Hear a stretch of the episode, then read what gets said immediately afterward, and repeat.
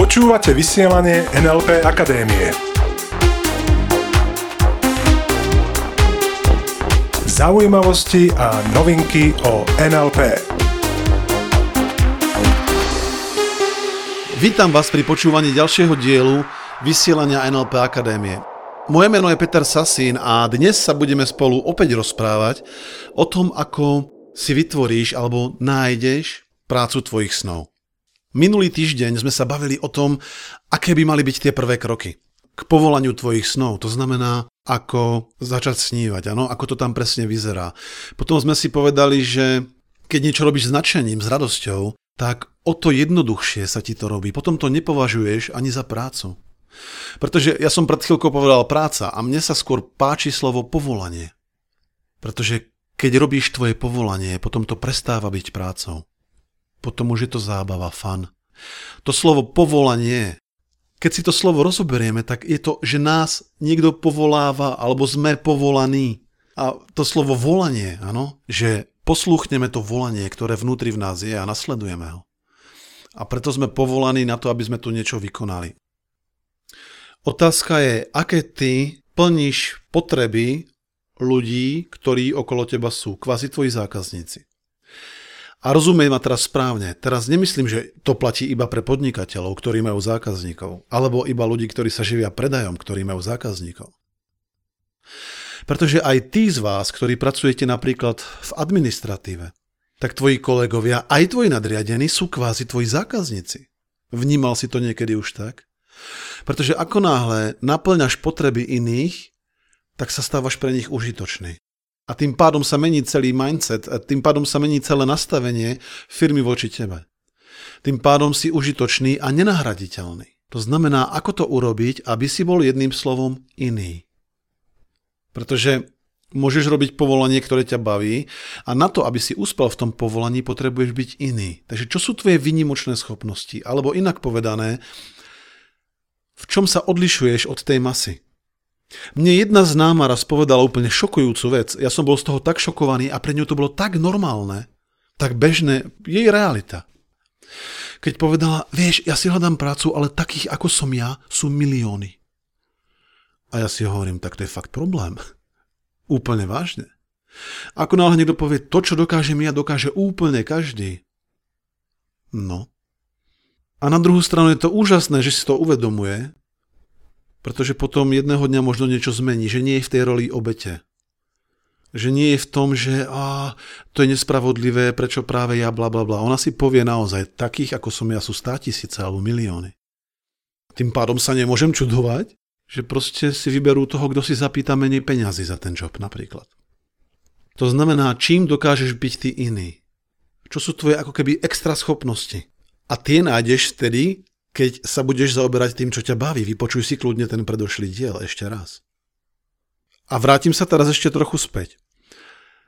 Ako je to s tebou? Ako je to s tebou práve teraz? Musíš robiť tú prácu, ktorú robíš, aby si sa uživil, alebo si myslíš, že nemáš iný, uh, inú možnosť?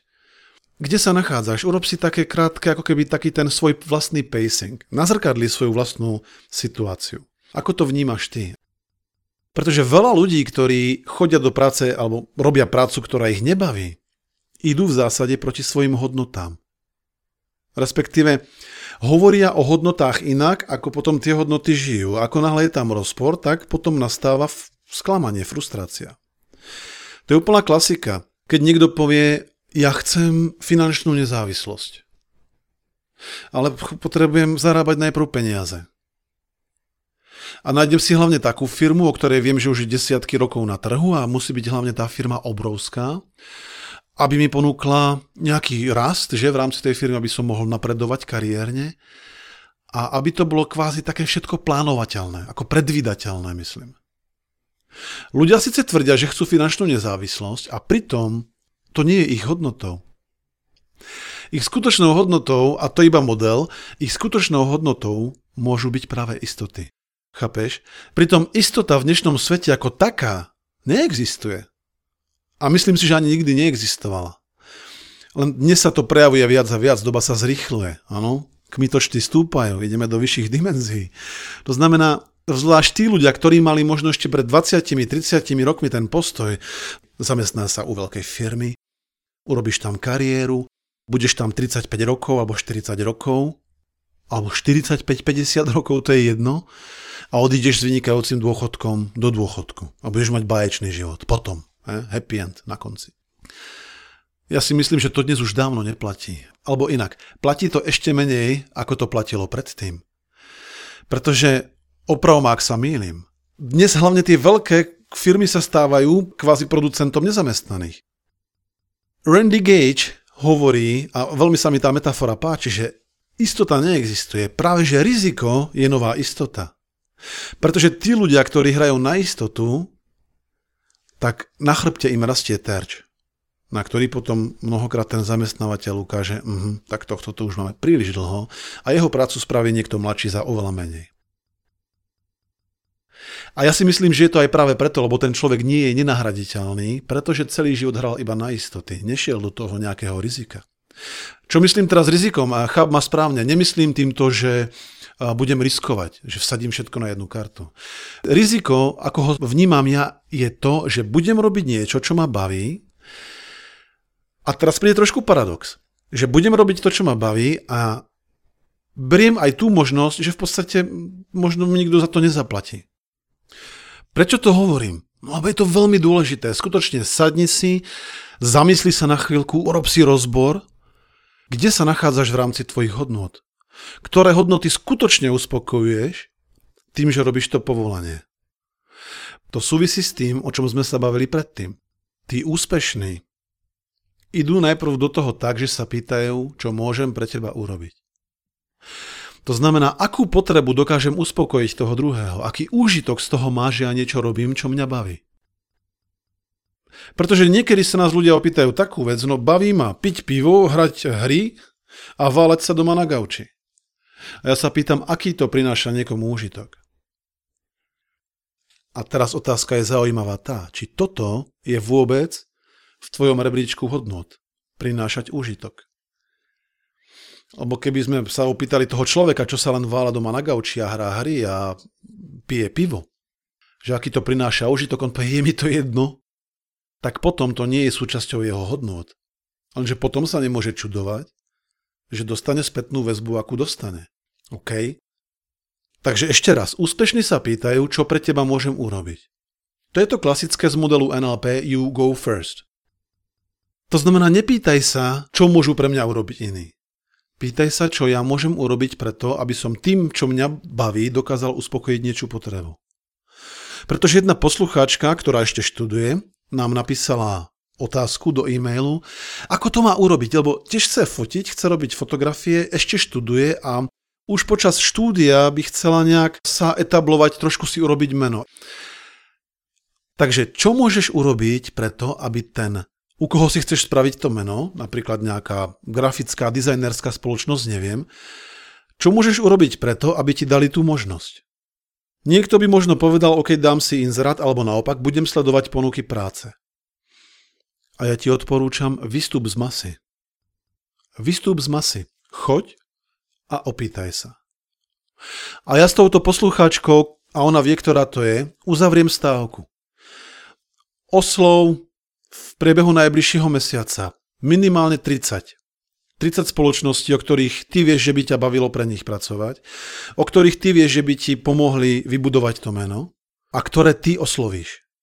Ktoré ty oslovíš a pôjdeš tam, dobrý deň, budem pre vás robiť toto a toto a toto. A hlavne, ako vám môžem pomôcť v tom, čo robíte práve teraz vy. Preto vás kontaktujem. Pretože možno ani neviete, že hľadáte práve mňa. Takže stávka ak je akceptovaná, potešíme sa e-mailu. a stávka spočíva v tom, že do mesiaca máš ten job. Pretože sa spýtaš, čo môžem pre vás urobiť. Aká je moja úloha v tom, čo ja môžem urobiť pre vás. A to znamená nevidieť to tak, čo môžu urobiť oni pre mňa, to znamená vybudovať mi meno a tak ďalej a tak ďalej. Akým konkrétnym prínosom môžeš ty byť? Nielen tým, že budeš robiť treba z fotky.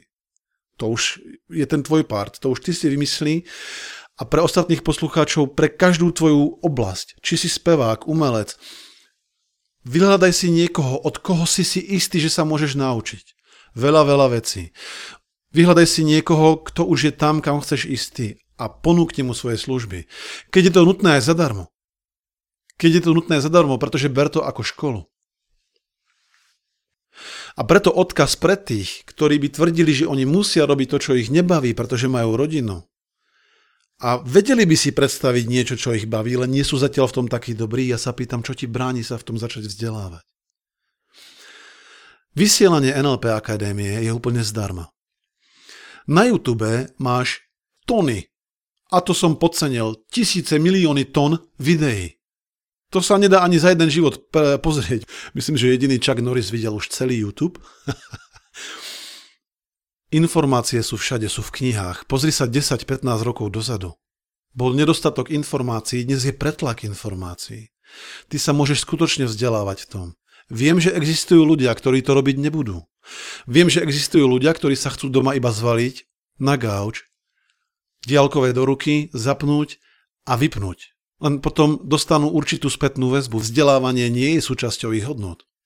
Takže ešte raz, tí úspešní kladú otázku, čo môžem pre vás urobiť.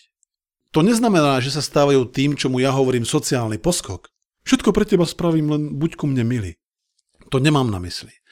Mám na mysli to tvoja kompetentnosť, ako pomôže vyriešiť niekomu niečí problém. Počas toho, ako ťa to extrémne baví. Takže dostali sme sa na záver dnešného vysielania. Teším sa na stretnutie s vami opäť o týždeň. Majte sa krásne a ostaňte s nami. Počúvali ste vysielanie NLP Akadémie. Pre viac informácií navštívte www.nlpakademia.sk.